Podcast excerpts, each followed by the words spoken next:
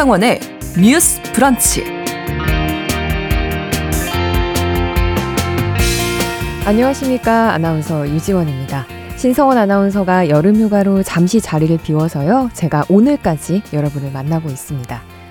지난 11일 부산 공사 현장에서 6층 높이의 창호 교체 작업을 하던 20대 노동자가 추락해 숨지는 안타까운 일이 있었습니다. 해당 현장은 우리나라 대형 건설사 중 하나인 DLENC가 시공을 맡은 곳으로 지난해 중대재해처벌법이 시행된 이후 DLENC에서 발생한 여덟 번째 노동자의 사망이었습니다. 어제 이정식 고용노동부 장관이 긴급 합동수사회의를 개최하고 사건별 중대산업재해 원인을 철저히 규명할 것과 반복적인 사고가 구조적인 문제로 인한 것인지에 대해 엄정 수사를 지시했는데요. 오늘 첫 번째 뉴스픽에서는 굴지의 건설사의 공사 현장에서 벌어지고 있는 노동자들의 사망 사고에 대해 함께 들여다보겠습니다.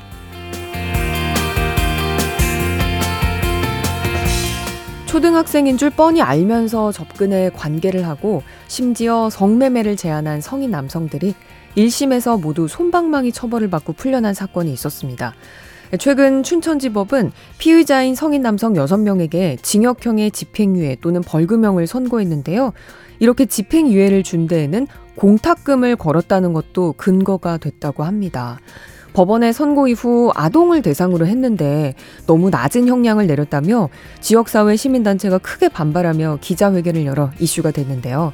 오늘 서해진의 범죄연구소에선 해당 사건을 통해 미성년자 의제 강관죄와 공탁금 제도에 대해 살펴보겠습니다. 8월 15일 화요일 뉴스 브런치 문을 열겠습니다.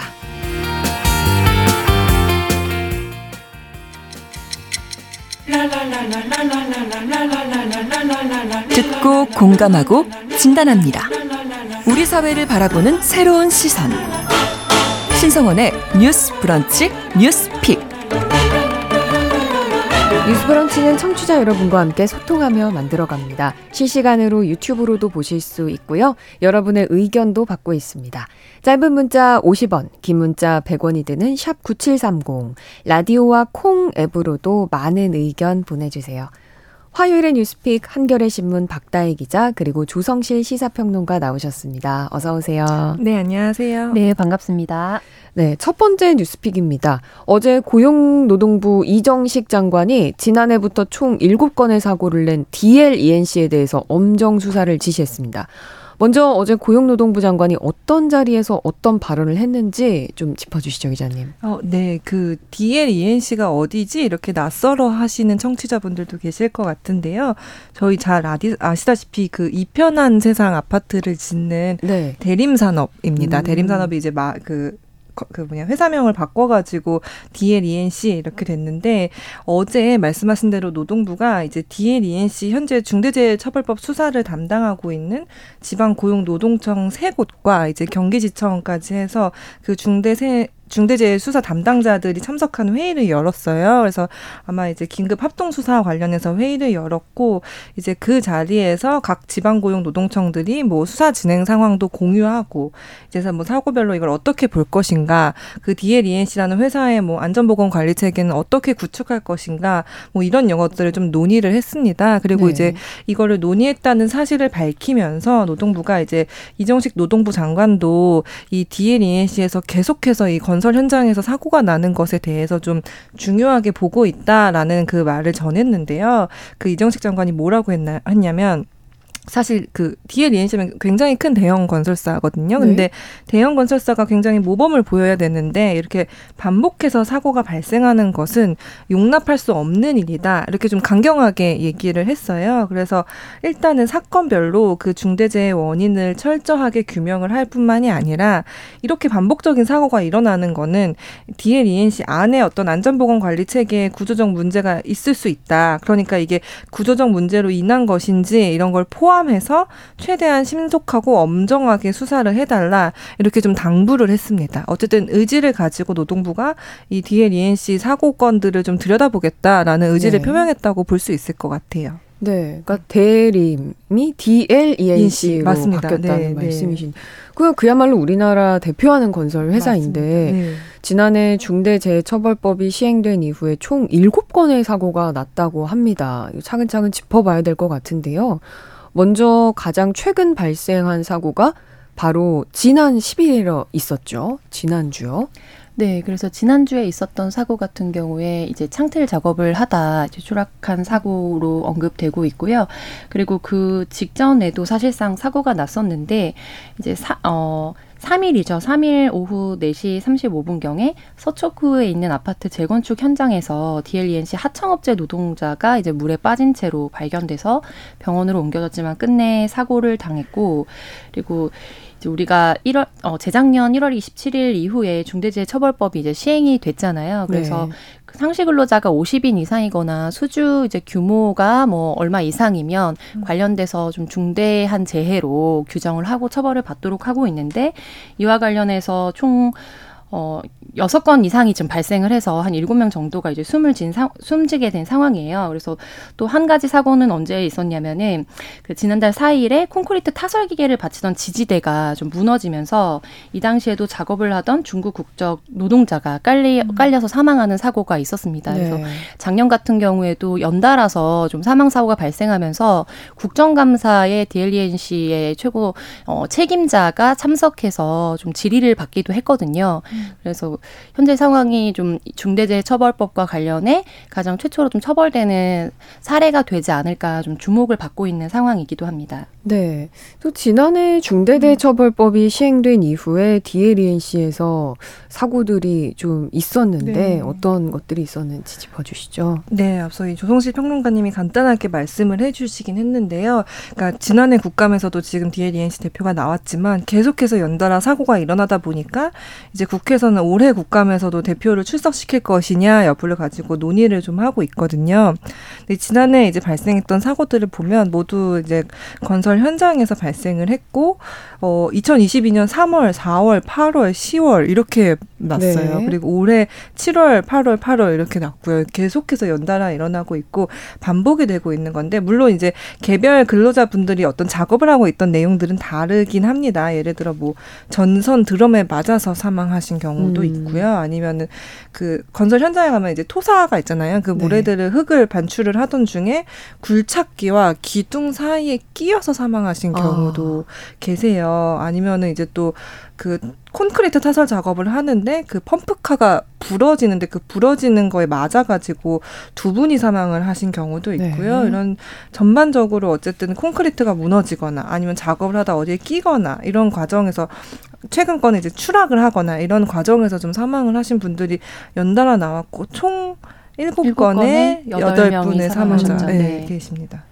굉장히 반복적인 사고가 나고 있는 게 음. 눈에 띄는데 디에리엔 씨가 대형 건설사기 때문에 대표 이사도 중대재해처벌법 혐의를 받았을 텐데 지난 3월에 첫 사고가 났는데 아직까지 결론이 나지 않았다고요. 네, 그래서 이와 관련해서 지금 전수조사를 이례적으로 좀 들어간 상황입니다. 보통은 중대재해처벌법에 해당되는 사고와 사망자가 발생했을 때 해당 현장에 대한 작업 중지 명령을 내리고 해당 현장을 조사하는 거는 좀 통상적으로 이루어지는 절차입니다. 그런데 1년 반이 넘게 이제 8명이 어, 사망하게 되면서 이제 8명 여덟 번째 사망자가 발생하기 전에 이미 이제 전수조사는 시작이 됐고 그런데 그 최종적인 결과 보고서는 아직 나오지는 않은 상황이거든요. 네. 네, 다만 중간에 이제 안전 현황이나 이런 것들을 조사했을 때도 이미 최소 수십 건 이상의 그래서 뭐 받침대가 어, 안전하지 않다든지 그래서 즉각적으로 이제 근로자 사망 사고로 이어질 만한 여러 가지 좀 현장 적발 사안들이 있었거든요. 음. 그래서 국감에 이제 출석을 한 거, 전수조사를 하게 된 거, 그리고 현재 관련된 사안으로 좀 어, 소송의 현장으로 사실 좀 진행이 되고 있는 사안인데. 중요한 거는 이런 사안들이 시작됐을 때 한번 뭐 법적인 절차를 밟게 되거나 전수조사를 시작하게 되면 이제 제 2의 제 3의 사망자가 나오기 전에 결과가 나오지 않고 음. 이게 몇 년에 걸쳐서 사실 일이 진행되기도 하고요. 네. 그래서 지금 이 회사 이외에 이제 다른 사안들을 우리가 법정에 가지고 가서 최종적인 판결이 난 사안들을 봐도 사실상 좀 무혐의에 가깝거나 크게 처벌받지 않는 사안들이 있었기 때문에 어, 이 회사에 대한 최종적인 결과가 어떻게 될지는 좀 귀추가 주목되고 있는 사안이고요.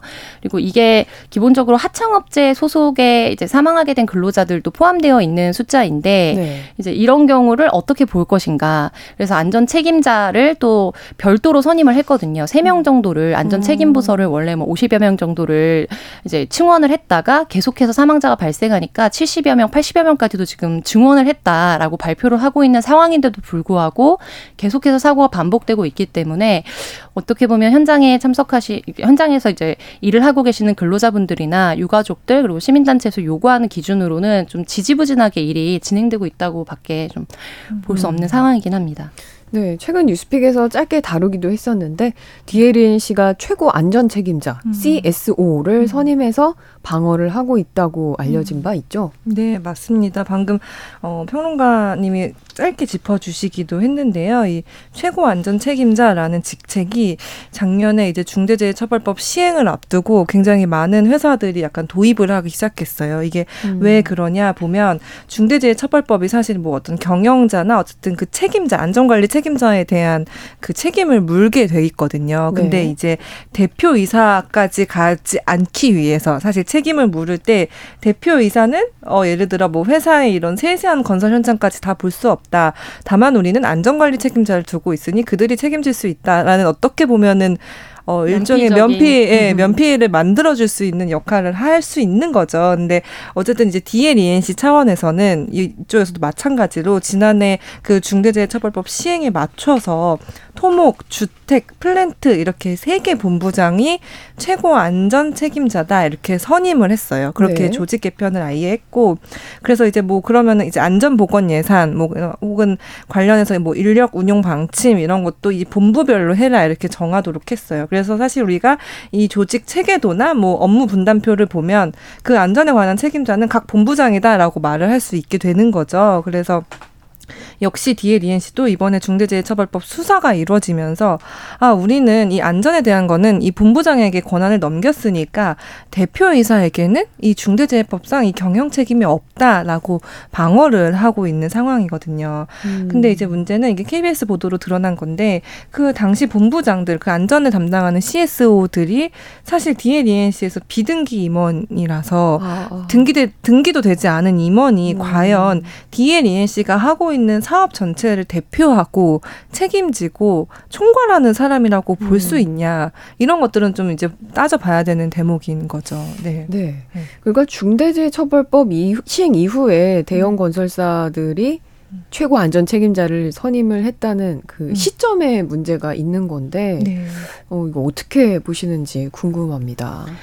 뭐 지금 특히 대리미엘 씨 같은 경우에 좀 주목을 받고 있기 때문에 근데 명목상 이야기하는 것처럼 실질적으로 안전 파트에 대해서 전문성을 가지고 있는 임직원이 충원이 돼서 그 부분에 대한 시스템적인 개선을 하겠다는 방향 자체는 사실 긍정적이라고 볼 수 있습니다. 네. 그런데 이제 어떤 새로운 신규 법안이 도입이 되고 또 처벌 절차가 진행이 될 때 또 구조 개편이 자연스럽게 많이 이루어지거든요. 근데 그거는 수면 아래에서 결과적으로 법에 있는 일종의 허점이라든지 아직 좀 미비한 부분들을 이제 공략해서 해서 법적으로 최고 책임자를 누구로 설정할 것인가에 대한 방어막으로 사실 선정을 하게 되는 경우가 많고 앞서 이제 기자님께서 설명해 주신 것처럼 우리가 여성과 남성의 균형 있는 이제 임직원 뭐 예를 들면 여성 할당제 같은 거를 목표로 설정했을 때 이제 비 어 그 비상근 이사를 네. 여성으로 선임하는 그것과 같은 알고리즘인 거예요. 음. 그래서 이와 같은 경우에도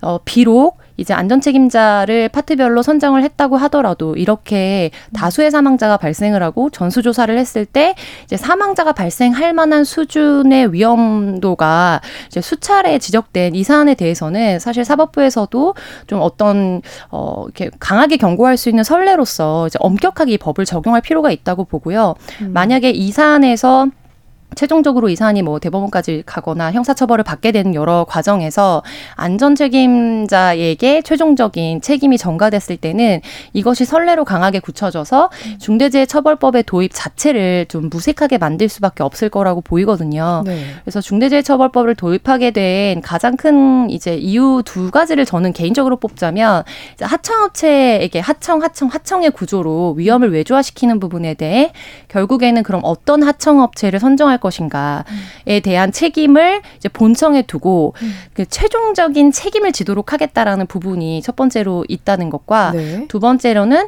예방이라는 효과를 만들기 위해서 음. 이제 처벌을 강화함으로써 사전에 시스템을 이제 강화시키고자 하는 목적이 있었다고 봐요. 네. 그래서 그 두 부분에 사실 이제 방향성에 부합하도록 음. 이제 건설 회사에서도 자체적으로 노력하지 않으면 사실은 국회나 현재 계속해서 후속적으로 어떤 처벌을 강행한다 하더라도 비용적인 측면에서 크게 타격을 입지 않거든요. 그래서 지금 안전점검 같은 걸 했을 때도 사실 7억 정도의 과징금을 받은 수준이었기 때문에 음. 네, 그 정도면은 사실 뭐 몇백억 단위의 한 단위당 몇백억 단위의 사업을 수주하는 건설 음. 회사에서는 수지 타산을 계산했을 때 그냥 현재 현황을 유지하면서 형사상 처벌을 최종적인 책임자에게 돌리지 않은 형태로 법률 선임을 해서 고용하는 형태가 훨씬 더 유리한 구조입니다. 음. 그래서 이런 부분에 대해서 이제 국회에서도 사실은 조금 더 법안 개정이 필요는 하겠지만 네. 현장에 있는 이제 문화적 변화가 생기지 않으면은 이렇게 집으로 퇴근하지 못하는 노동자들이 계속해서 하루에도 뭐 수명씩 반복되는 현상은 사실 크게 바뀌지 어렵지 않을까 음. 회의감이 드는 대목입니다. 네. 고용노동부 장관도 DLA 관련해서 엄중 수사를 말했는데 음. 어떤 부분을 들여다봐야 할까요? 그 저희가 앞서 말씀 설명해 드린 대로 사실 이게 CSO라는 걸 내세워서 그 책임자 대표이사가 이제 이걸 책임을 희석하고 있지는 않은지 등을 좀 살펴봤으면 하고요. 앞서 이제 하청 구조 같은 거를 말씀을 해주셨는데 그동안 많이 드러난 하청 혹은 재하청 혹은 파견직 이런 것들에 대한 노동 현장 실상을 들여다보면 말이 하청이고 파견인데 사실 지시는 본사에서 받는 경우가 음. 굉장히 많았거든요. 근데 본사에서 지시를 받으면 사실 본사 본사 직원이라고 봐야 되거든요. 이렇게 음. 좀 노동 그 안에 있는 그리고 특히 건설 현장에 존재하는 약간 비정상적인 고용 구조 이런 것도 좀 같이 들여다보면 좋지 않을까 그런 생각도 듭니다. 네. 물론 이런 건설 현장의 사고를 좀 어떻게 하면 막을 수 있을까에 대한 음. 부분에 대한 고민도 필요해 보이는데요. 네. 평론가님은 어떻게 생각하세요? 네, 지금 중대재해처벌법이 가장 상징적으로 이제 건설 현장에서의 사고를 막는 이제 법안으로 도입이 됐는데요. 이제 가장 크게 이제 현장에서 계속되고 있는 관행적인 것들이 사실 바뀌지 않으면 음. 그리고 국회가 또 입법적인 역할을 강하게 이제 견인하고 있지 못하는 상황이기 때문에 이제 그런 부분에 대해서는 사실 좀 어, 구호를 외치거나 좀 요구를 하면서도 과연 이게 변할 수 있을까 음. 이런 생각이 드는 게 좀 현실이긴 한 것 같아요. 저는 건설 현장뿐만 아니라 지금 같이 좀 논의되고 있는 샤니 제빵 공장에서의 또 끼임 사고도 있었거든요. 네. 근데 이제 계속해서 이 중대재해처벌법이 조금 더 우리 현장에서 더 책임을 지도록 하는 법적 허점을 좁히는 방향으로 개정 요구가 이루어지는 것이 아니라 정치권에서 오히려 이거를 퇴색시키는 방향으로 좀 요구가 좀 있는 상황이에요. 그래서 현재 중대재해처벌법이 어떤 신규 법안이 도입이 됐을 때는 사실 점차적으로 어떤 사고들이나 혹은 어떤 이슈들을 겪으면서 좀 더 정교화되는 방향으로 나아가게 되어 있는데 음, 음. 현재 국회에서 좀 논의가 되거나 또 여야가 공방을 일으키고 있는 게 법정 처벌이 누구를 할 것인가 책임자가 음. 누가 될 것인가와 법정 처벌 수, 수준을 어떻게 할 것인가에 대한 대한 어떤 좀 더 섬세한 기준이 없기 때문에 이게 중구난방이 될 수 있고 오히려 작업자의 실수로 인해서 발생한 사고에 대해서도 결과적으로 책임자가 처벌을 지는 것은 너무나 과도하다라면서 이거를 어, 후퇴시킬 수 있는 비토적인 사안의 요구들이 지금 공방이 일고 있는 상황이거든요. 근데 이거는 이제 뭐 제작을 하는 공장에서뿐만 아니라 건설 현장에서도 똑같은 구조로 사실 적용이 되는 부분입니다. 음. 그래서 이제 건설 현장에서의 관행적인 변화는 사실 업계에서 이루어지는 거라면 그거를 견인을 해야 되는 역할은 국회에 있기 때문에 국회에서 지금 이 사안에 대해서 어, 동료의 실수 예를 들면은 뭔가 타설하던 것이 무너진다든지 음. 추락한다든지 그리고 창틀에서 추락하는 것뿐만 아니라 물에 빠져서 사망하시는 지금 작업자들도 있기 때문에 어, 동료 작업자나 혹은 본인의 실수가 사람이니까 늘 있을 수밖에 없잖아요. 근데 네. 중대재해처벌법의 전제는 사람은 언제나 실수한다거든요. 음. 그러니까 개인이 실수를 하게 됐더라도 그것을 구조적으로 사고로 이어지지 않도록 하는 예방적인 조치를 취했느냐. 취해야 한다라는 요구가 좀 법안에 담겨져 있는데 이제 그 부분에 대해서 좀 어, 지금 후퇴 음.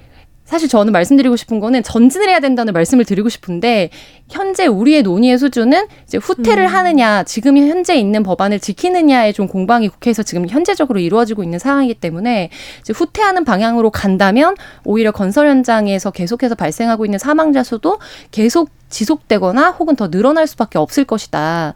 그래서 음. 그런 국회에서의 책임이 좀 강력히 요구되는 파트라고 생각합니다.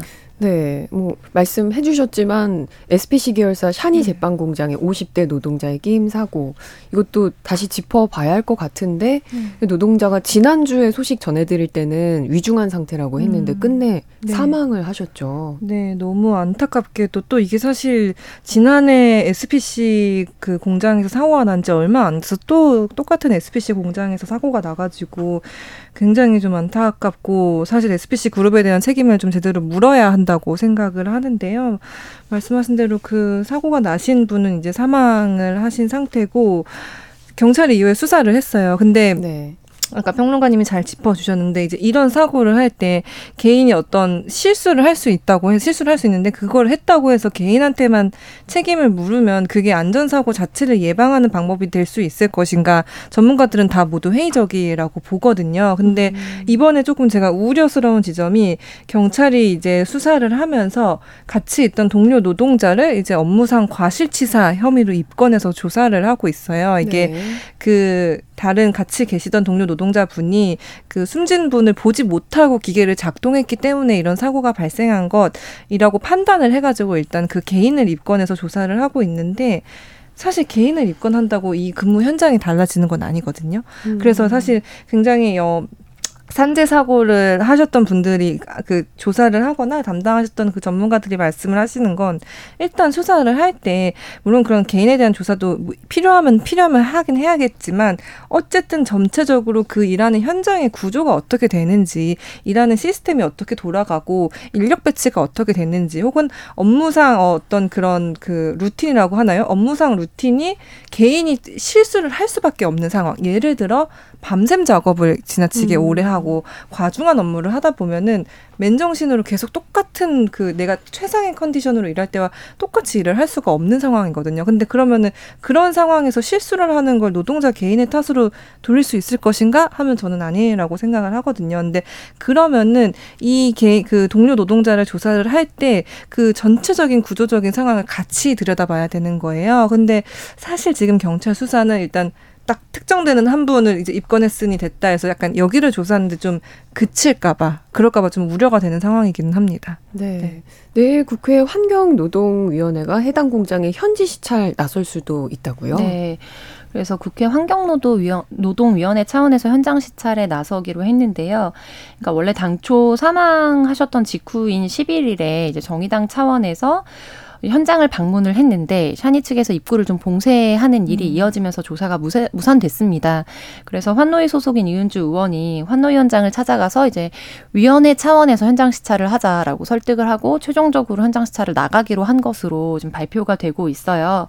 그래서 현장에서 산업안전보건 기, 어, 기준에 관한 규칙 위반한 소지가 있는지를 좀 엄격하게 살펴보고 또 안타까운 일이지만 좀 익숙하게 들으셨을 거예요. 음. 업체의 명을. 그래서 음. 지난해에도 이제 평택 공장에서 이제 노동자가 소스온악기에 끼어서 숨지는 사고가 있었거든요. 그렇기 때문에 그 당시 SPC가 사업장을 개선하겠다라고 했던 약속이 개선이 음. 되었는지 여부 등을 좀 중점적으로 조사할 것으로 보입니다. 네, 정말 그 사망하는 노동자들, 음. 특히 이름만 들으면 모두 아는 대기업에서 벌어지는 이런 사망 사고들, 어, 다시는 있지 않도록 모두가 좀 노력을 해야 될 것 같습니다.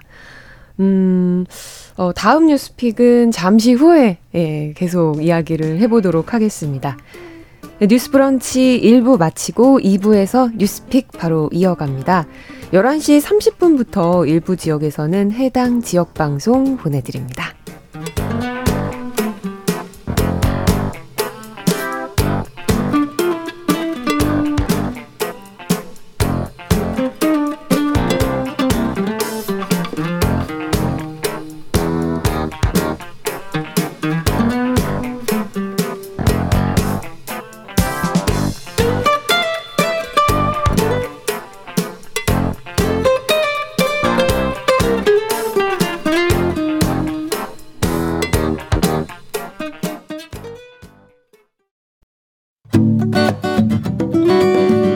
여러분은 지금 KBS 1라디오 신성원의 뉴스 브런치를 함께하고 계십니다. 네, 최근 전국 아동 대표들이 모여서 제20회 대한민국 아동총회가 열렸고요. no kids zone 철폐 촉구 등을 담은 결의문을 채택했습니다. 최근에 no kids zone뿐 아니라 no 20대 zone이 등장하기도 했는데요. 오늘 두 번째 뉴스픽에서 다뤄봅니다. 우선 대한민국 아동총회라는 게 있는지 몰랐는데 최근에 결의문도 채택했다면서요? 아, 네. 저도 사실 근데 이번에 뉴스들을 보면서 아동총회 존재를 처음 알았는데 네. 이게 뭐지? 이렇게 찾아보니까 이 아동이 만 10살에서 17살이 참여를 음. 하는 거고 그 유엔 아동권리 협약 12조에 보면 이제 아동이 자신들에게 미치는 어떤 모든 문제에 있어서는 나의 견해를 좀 자유롭게 표시할 권리를 보장해야 한다 이런 참여권을 보장해야 한다 있다는 그 조항이 있더라고요. 이제 네. 그럼 이제 한국에서도 그 권, 그 권리를 보장해주기 위해서 그 아동들이 모여가지고 그들이 스스로 이제 대안을 좀 논의하고 말씀하신 대로 그 정책 제안할 것들을 결의문 형태로 발표를 하면 이게 음. 또 사실 발표한 데서 끝나는 게 아니라 이게 보건복지부 주관으로 이루어지더라고요. 그래서 음. 그 발표한 결의문을 보건복지부가 받아서 각 부처에 이제 좀 나눠주고 그러면은 각 부처에서 그거를 정책에 반영하기 위해 우리는 이러 이렇게 시행을 하겠다라는 또 계획을 발표하고 그걸 또 정부 전체 중앙 정부 차원에서 논의해서 이들의 목소리를 좀 정책에 반영할 수 있도록 하는 그런 대단한 장치더라고요. 네. 그렇군요. 네. 이번에 그 채택한 결의문은 뭐 어떤 내용인지 궁금한데 네. 일항이 노키즈 존을 없애달라였다면서요. 네, 맞습니다. 이 전반적인 내용은 뭐 no kids zone 철폐가 가장 많, 그 가장 앞서 있고요. 그다음에 네. 뭐 예체능 교육을 강화해 달라. 그다음에 음. 아동 전용 놀이터나 체험 활동을 확대하고 그다음에 취약계층에 대한 학습 기회도 보장해 달라. 그다음에 방과 후 교육을 조금 더 다양하게 뭐 내실 있게 해달라 뭐 이런 내용들이 좀 있었는데 특히 이제 no kids zone 같은 경우에는 어 뭐 민폐라는 보통 이제 한 사업장에서 민폐되는 행위의 잘못을 어쨌든 아동에게 일방적으로 돌리고 그거에 대한 아동이 그 진입할 기회 자체를 차단하는 것이다 보니까 그렇게 아동에게 돌리고 차별하는 노키즈존을 없애달라라고 이제 좀 강력하게 요구를 했습니다. 네, 이게 그냥 아이들의 목소리에서 그치는 게 아니라 정부나 지자체로도 전달이 된다고 하셨는데, 그러니까 노키즈존에 대해서 아동들도 뭔가 정말 심각한 문제 의식을 본인 입장들을 느끼고 있다는 거잖아요. 네, 그래서 이제 노키즈존을 생각보다 어른들의 시각에서만 좀 인식하는 경우들이 많은데요. 이번에 음. 아동총회에서 이제 잘못을 아동에게만 돌리고 차별하는 시설인 노키즈존을 없애달라라는 요청이 있었지만 이번이 처음은 아니었습니다. 공식적인 요청이. 그래서 재작년이었던 것으로 기억하는데 어린이날 기념으로 네. 또 어린이들이 국회 앞에서 음. 노키즈존에 대한 문제 제기를 하면서 좀 발언을 했던 것이 뉴스가 되기도 했었고요.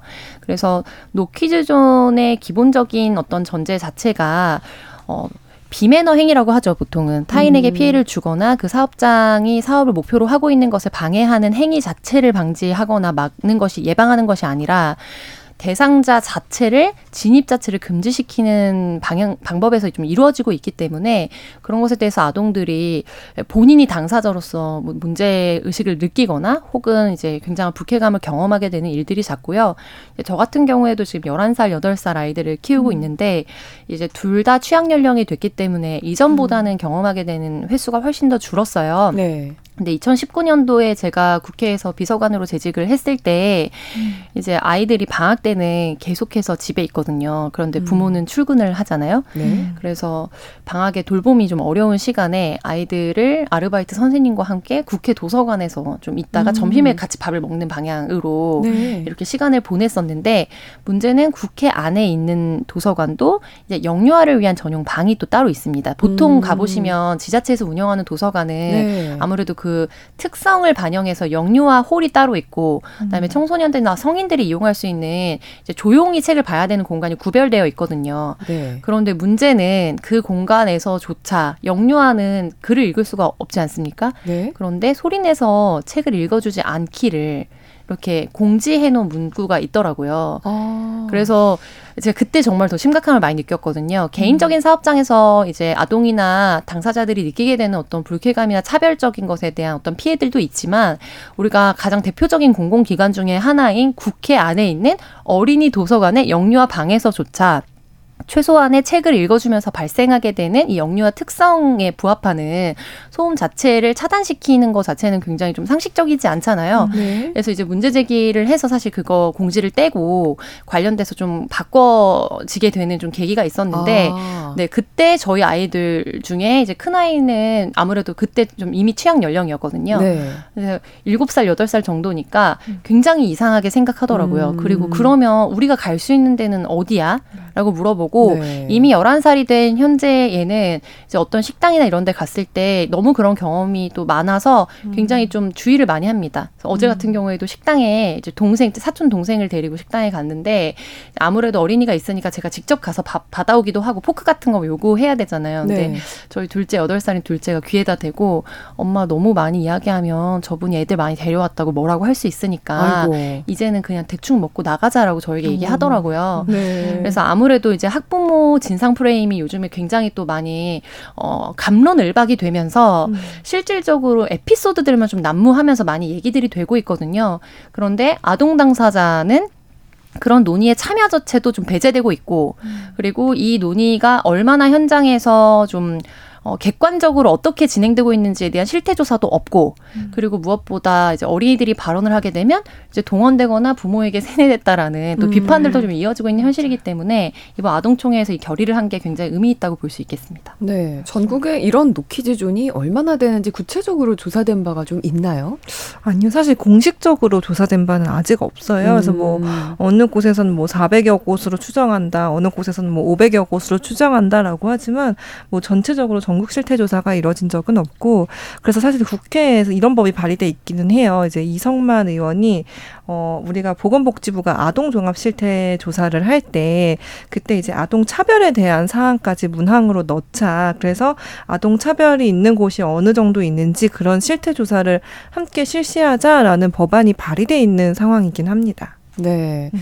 그러니까 저, 어, 저출산 국가에서 노키즈 존도 함께 음. 공존하는 상황인데 최근 복지부가 전국 노키즈 존 매장의 음. 실태 조사에 나섰다면서요. 네, 이게 정부 차원에서 나선 거는 이번이 처음이고요. 네. 그래서 아마 이제 육아정책연구소라는 기관에 의뢰해가지고 노키즈 존 실태 조사를 이제 진행을 하는데 사실 실태를 파악하는 것이 1순위이고 이긴 한데 민간 사업장이 대부분이다 보니까 음. 강제로 이제 하지 마라 이렇게 정부가 규제를 할 수기는 조금 어렵거든요. 그래서 어쨌든 실태 조사를 토대로 이들이 왜 노키즈 존을 이제 선택을 했는지 이런 것들에 대한 얘기를 좀 들어보고 가능한 이제 아동 친화적인 방향으로 바꾸는 방향 그런 쪽으로의 정책을 좀 고민해 보고 있는 것 같습니다. 정부도. 네. 네. 이게 강제하기는 좀 어렵지만 아동 음. 친화적인 분위기, 뭐 차별을 없애는 분위기를 만들기 위한 관련 법안이 국회에 음. 발의가 돼 있다고 하던데요. 네, 그래서 앞서 말씀해 주셨던 이성만 의원의 법안이 좀 발의되어 있긴 한데 시점이 좀 국회 회기가 초기에 좀 발의되면 아무래도 논의 진전될 가능성이 좀 크거든요. 음.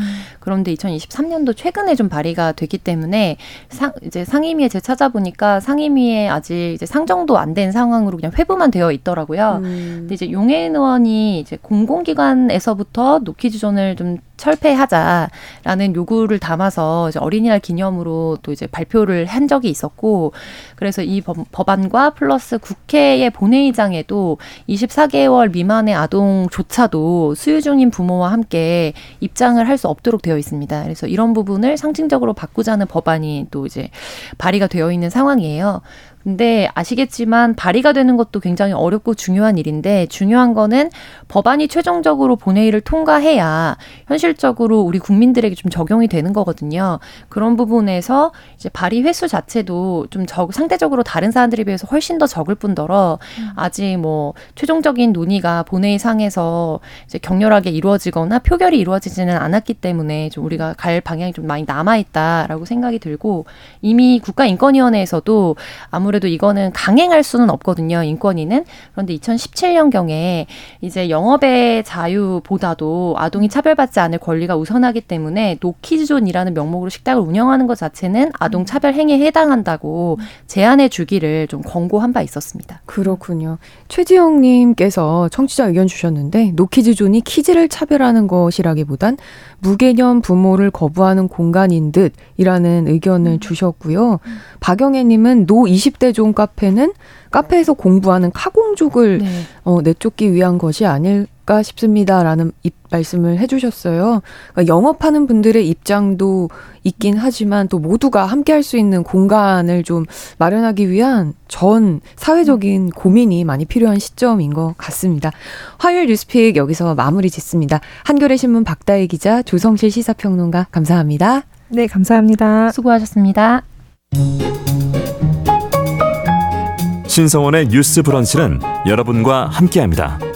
짧은 문자 50원, 긴 문자 100원이들은 9730. 무료인 콩앱과 일라디오 유튜브를 통해 참여해 주세요.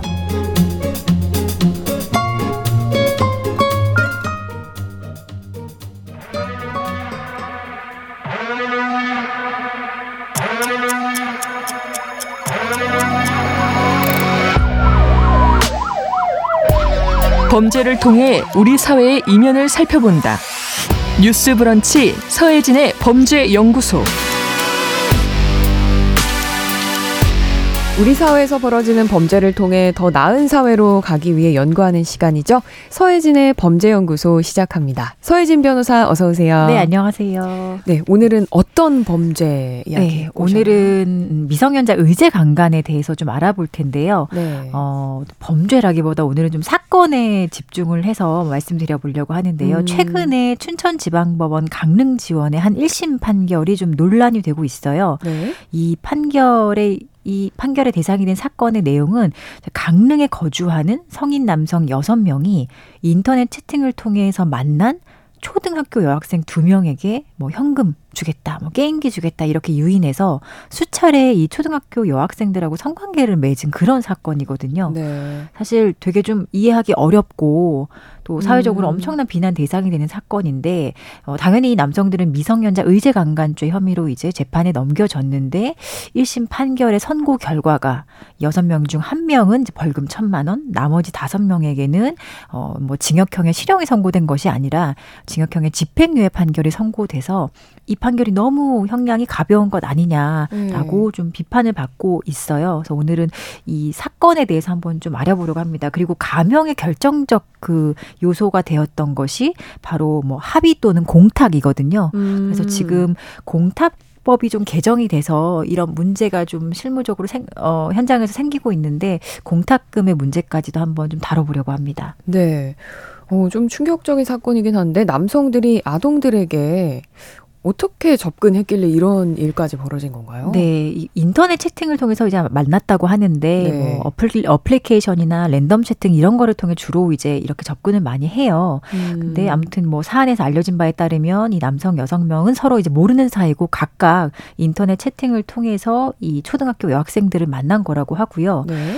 어뭐 게임기를 사주겠다라든지 음. 뭐 현금 얼마를 주겠다 이런 식으로 어 뭔가를 이제 주겠다라고 좀 유인을 한 다음에 자신의 뭐 주거지나 차량, 모텔 등으로 이 피해자들을 오게끔 유인을 한 거죠. 그리고 이제 수차례 성착취, 그러니까 성관계까지 갔던 사안인데요. 음. 이뭐 일각에서는 이게 성매매라고 표현하는 경우도 있는데 사실 이거는 성매매라고 표현하는 것도 좀 부적절하고 이 성매매 성매매 처벌법상 그 피해자로 분류하는 그 피해자의 유형 중에는 이렇게 미성년자들은 이 성매매 처벌법상으로도 이 성매매 피해자로 분류 가 되거든요. 그래서 음. 이 사안은 성매매라고 표현하는 것보다는 어 어린 학생들을 대상으로 이런 행동이 있었기 때문에 성착취라고 표현하는 게 좀 더 맞다고 봅니다. 어, 아무튼 이런 그 남성들 가운데는 직업도 되게 다양했는데 뭐 네. 연령대도 20대부터 40대까지 다양했고 어, 그 가운데 뭐 공무원도 한 명 있었다 이렇게 알려져 있습니다. 아. 그리고 이런 사실을 좀 알게 된 이 학생들의 부모 중 한 명이 음, 이 남성들을 고소하면서 이게 사건 화가 되었고 음. 어, 이제 미성년자 의제 강간죄가 이제 적용이 돼서 어, 재판을 받게 되었던 것입니다. 네. 아동들이 초등학생이라는 거를 알고도 가해자들이 네. 접근을 했다는 네. 거죠. 알고 있었던 거고 이게 일부 이 가해자들과 피해자들이 나눈 채팅 네. 내역 같은 게 좀 공개가 된 게 있어요 언론에. 음. 그 채팅 내용을 보면 뭐 나이가 어떻게 되냐 이런 어. 얘기를 물은 것이 있고 뭐 아 애기구나 이렇게 답하는 것도 있어요. 그래서 이게 채팅을 이미 하면서 이 남성들이 피해자들의 나이를 좀 정확히 알고 있었다 이렇게. 아, 알고 있었음에도 불구하고 이제 범행까지 나간 것으로 알려졌고요. 어, 이, 사실 이, 만약에 전혀 미성년자인 거를 인식하지 못했다면 사실 미성년자 의제 강간죄로 처벌받기가 좀 어려울 수도 있어요. 근데 음. 어쨌든 미성년자 의제 강간죄가의 유죄가 인정됐다는 거는 재판 과정이나 수사 과정에서도 충분히 이 피해자들의 나이를 정확하게 인지하고 있었던 것이 아닌가 이렇게 저희는 추측해 볼 수 있습니다. 네. 이들이 받게 된 방금 말씀하신 미성년자 의제 강간 혐의. 네. 이게 구체적으로 어떤 어, 식으로 적용이 되는지 예, 이게 형법상 미성년자 의제 강간죄라는 거는요 미성년자에 대해서는 이제 강간죄로 의제한다 이런 의미예요. 음. 강간죄와 동일하게 처벌한다 이런 얘기인데 진, 현행법상 그 강간죄가 성립하기 위해서는 어, 폭행 또는 협박이라는 그 행위 수단이 있어야 되거든요. 네. 그런데 미성년자에 대해서는 이런 폭행 또는 협박 이런 행위 수단 자체를 이제 요구하지 않습니다.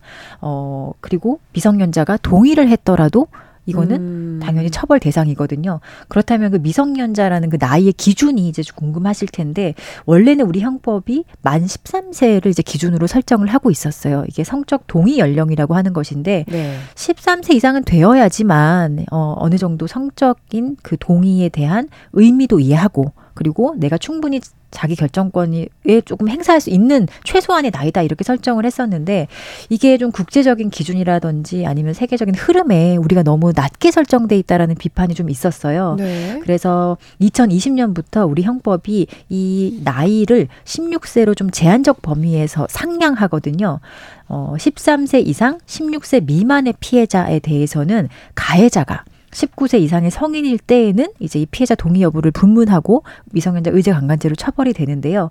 그 13세 미만과 어 16세 미만의 차이는 13세 미만의 그 미성년자가 대상 피해자가 될 경우에는 가해자의 어떤 연령이라든지 이런 걸 전혀 불문합니다. 음. 그런데 이제 16세 미만까지 올라갔을 때는 가해자가 19세 이상의 성인이어야 한다는 그런 제한이 조금 있기는 해요.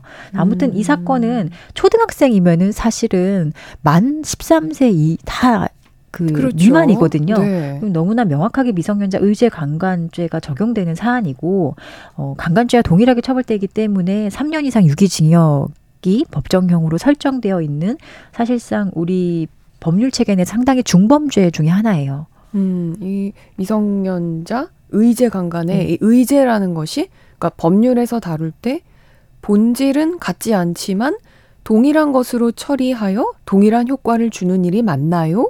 라고 의제의 말뜻이 궁금하다고 음. 3726님께서도 질문을 네. 해주셨어요. 그러니까 이게 참 어, 어떻게 보면은 그 아직도 법률에는 낡은 한자 표현이나 일본식 표현이 많은데요. 네. 의제라는 게 강간죄로 의제한다는 건데 뭐 본질은 사실 강간죄랑 좀 다르긴 하죠. 행위 수단 자체가 폭행 또는 협박이 필요 없기 때문에 음. 미성년자 의제 강간이라는 것은 미성년자에 대해서는 강간죄와 동일하게 음. 보겠다라는 어떤 법률의 표현이라고 네. 이해하시면 됩니다. 그렇군요.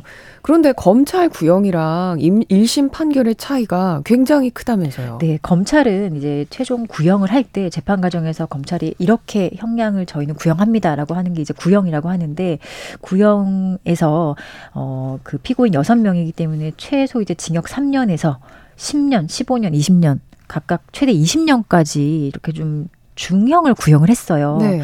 네. 구형을 하게 되면 이제 원칙적으로는 거의 이제 재판부가 구형의 범위 내에서 판결을 선고하거든요. 그런데 어 구형을 넘어가는 선고는 사실 좀 이례적이에요. 잘 없어요. 현실에서는. 음. 아무튼 1심 재판부에서는 뭐 구형 내에서 선고를 하긴 했는데 너무 좀 구형에 대비했을 때 지나치게 낮은 형량을 선고를 해서 지금 많은 사람들의 공분을 사고 있는 것인데요. 네. 일단 성매매 제한만 한 그 피고인 중 한 명은 그냥 벌금 천만 원을 선고했습니다. 음. 그리고 나머지 이제 성착취까지에 이르게 된 이 다섯 명에 대해서는 어 모두 집행유예 판결을 했어요. 아. 그러니까 각각 징역형이 얼마인지 어느 정도 정도 선고됐는지는 지금 뭐 언론에 공개된 바는 없는데 어쨌든 중요한 거는 이 나머지 다섯 명이 수차례 성착취 행위를 하고도 집행유예 판결을 선고받았다라는 점 이게 조금 더 우리가 집중해야 될 필요가 있을 것 같아요. 네. 이 판결에 대해서 검찰도 당연히 양형이 너무 좀 적다라고 해서 검찰도 항소를 했고요. 피고인 세명도 현재 항소장을 제출한 상태라고 알려져 있습니다. 네, 법원이 왜 이렇게 판결을 내렸을까요? 어, 결정적인 이유가 피해자가 두 명이라고 말씀드렸잖아요. 네. 근 피해자 중 한 명하고는 형사 합의가 됐더라고요. 음. 합의라는 거는 피해자가 어, 나 이제 어쨌든 어, 뭐 금전적 배상이라든지 다른 여러 조건으로 나에게 어떤 피해 회복이 됐으니까 가해자들에 대한 처벌을 원하지 않는다라는 그런 그 하, 어, 처벌 불원의 의사 표시라고 보시면 되거든요. 네. 처벌을 원하지 않는다라는 의사 표시인데 이거를 그냥 우리는 흔히 합의라고 표현을 합니다. 음. 한 명과는 합의가 됐고 나머지 한 명은 합의를 어, 원하지 않았어요. 음. 그런데 이 합의가 되지 않는 피해자에 대해서는 어, 공탁금을 법원에 걸었어요. 이게 공탁금을 걸었고 또 합의가 됐다. 이런 사유가 사실 감형의 결정적 사유로 어 참작이 된 것 같습니다. 그래서 음. 실제로 지금 대법원 양형위원회 어떤 양형 기준이 있어요. 어떤 음. 특정한 좀 주요 범죄들에 대해서는 판사들이 요런 범위 내에서 형량을 산정하라라는 기준이 있는데요. 집행유예를 선고할 때 그때도 기준이 있어요. 성범죄 사건을 보면은 좀 유리하게 판단되는 사유 중 하나가 가장 사실 드라마틱한 감경을 받기 위해서는 피해자와 합의하는 것. 피해자가 처벌 원하지 않는다라는 의사 표시를 재판부에 했을 때 그게 사실 가장 강력한 감형의 그 요인이고요. 네. 그 다음이 사실은 좀 공탁하는 거거든요. 근데 어. 공탁과 합의는 사실 좀 다른데 네. 음, 아무튼 이게 감형의 결정적 사유가 됐다는 점이 좀 이런 사안은 좀 다르게 봐야 하지 않는가. 피해자들이 미성년자고 또 미성년자 의제 강간인데 이런 음. 식으로 합의와 공탁에 너무 지나치게 좀 관대하게 피고인에게 좀 유리한 식으로 어, 참작하는 것은 좀 이거 이게 과연 맞는가라는 뭐 여러 어, 단체나 아니면 사람들 우리 국민들의 의견이 있는 거죠. 네. 네, 이 다른 한 명의 피해 부모가 계속 이제 엄벌을 청원을 맞아요. 하고 예. 있다고 들었고요. 네. 시민단체도 이제 그 판결 이후에 크게 반발을 하고 있는데, 네. 그러니까 피해자가 합의를 하는 게 아니고 부모가 합의를 하게 되는 건가요? 피해자는 미성년자잖아요. 네. 미성년자는 뭐 미성년자가 사실 핸드폰 가입할 수도 없잖아요. 그런 음. 거 생각하면은 쉬울 텐데 미성년자의 어떤 법률 행위는 사실 거의 상당히 좀 제한이 되어 있어요. 네. 그리고 미성년자가 법률 행위를 할 수 있는 것은 법정 대리인인 친권자인 보통 부모를 통해서 하거든요. 그래서 이런 뭐 합의 합의도 사실상 미성년자가 나와서 하기보다는 이 미성년자의 어떤 법정 대리인 부모들이 주로 이제 합의에 관여를 많이 하죠.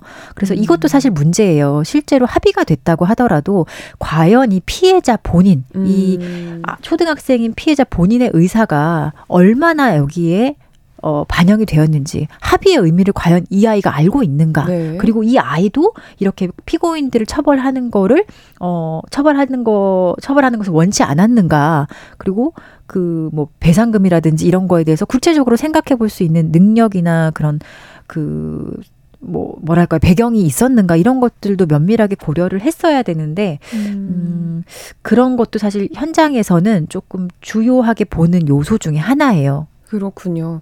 그럼 지금 이 시민단체와 또 합의를 하지 않은 이 보호자 입장에서는 법원 판결에 대해서 어떤 부분을 지적하고 있나요? 어, 그러니까 공탁에 대해서 사실 많이 지적을 해요. 지금 네. 시민단체 네. 강원도에 이 피해자들을 지원해주는 인권 단체가 있는데요. 어, 합의를 했더라도 이거는 감형 이렇게 반영되는 게 맞는가? 음. 성인과 똑같이 볼 것이냐? 과연 어, 음. 어, 미성년자인 경우에 성적 자기결정권 자체를 행사할 수 있는 나이가 아니다 이렇게 지적을 하고 있고요. 그리고 뭐 공탁금을 걸었다는 이유로 이렇게 집행유예 판결을 준다면 이거는 가해자들한테 그냥 뭐 어, 공탁만 이제 앞으로 하게 되면은 면죄부를 사실 주는 거나 음. 다름없다 이렇게 지적을 하고 있어요.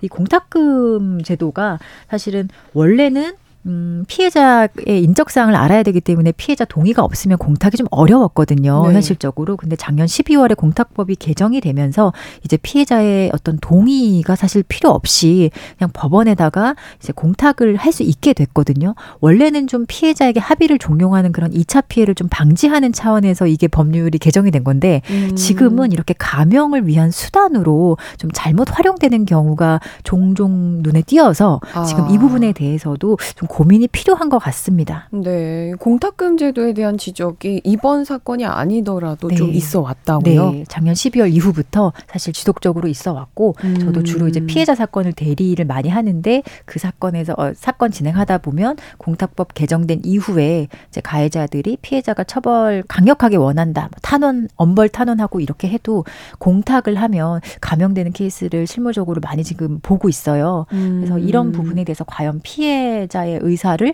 어떻게 반영할 건지 좀 재판부가 조금 더 면밀하게 봐야 될 필요가 있을 것 같습니다. 네, 의제 강간에 대해서 또 다른 사례가 있거나 판결 등이 좀 있나요? 어, 아까 제가 말씀드렸지만 그 다 이렇지는 않습니다. 판결이 이렇게 너무나 낮은 형량이 선고되지는 않고요. 네. 어, 사실 요즘 대법원의 오히려 추세는 이 법정 대리인 부모가 한 합의의 의사 합의라도 어, 정말로 이 피해자의 의사, 미성년 피해자의 의사가 반영되었는가. 음. 그렇다면 피해자 나이가 어느 정도 되고, 그러면 합의를 하는 과정에서 실질적인 주체가 부모였는가, 아니면 미성년 피해자였는가. 누가 주도적으로 합의를 했는가 이런 요소를 사실 되게 면밀하게 살피는 추세에 있거든요. 그래서 어, 어떤 케이스에서는 피해자의 어떤 처벌 불원의 의사 표시가 사실은 재판부에 제출되었음에도 불구하고 어 이거 이 정도라면은 이건 너무 부모가 주도적으로 합의에 참여했다. 이거는 피해자의 의사라고 볼 수 없다라고 해서 처벌 불원의 의사 표시가 제출됐음에도 불구하고 양형에서 전혀 참작해 주지 않았던 사안도 사실 상당히 많아요. 대법원도 음. 이런 사안에 대한 어떤 판단 기준을 냈거든요. 보면은 뭐 합의 전후의 정황이라든지 합의의 실질적인 주체나 그 내용 그리고 법정 대리인이나 피해자의 태도 이런 거를 종합적으로 고려해서 판단한다라는 기준을 어, 제시를 했기 때문에 사실은 너무 음 지금 뭐 이런 강릉지원의 1심 판결 같이 어 적은 형량이 선고되는 케이스는 실제로 많지는 않습니다. 네. 서혜진의 범죄연구소 여기까지 듣겠습니다. 서혜진 변호사 감사합니다. 감사합니다. 네, 8월 15일 화요일 순서 마칩니다. 내일은 휴가를 마친 신성원 아나운서가 돌아옵니다. 계속해서 청취해 주시고요. 저는 유지연 아나운서였습니다. 고맙습니다.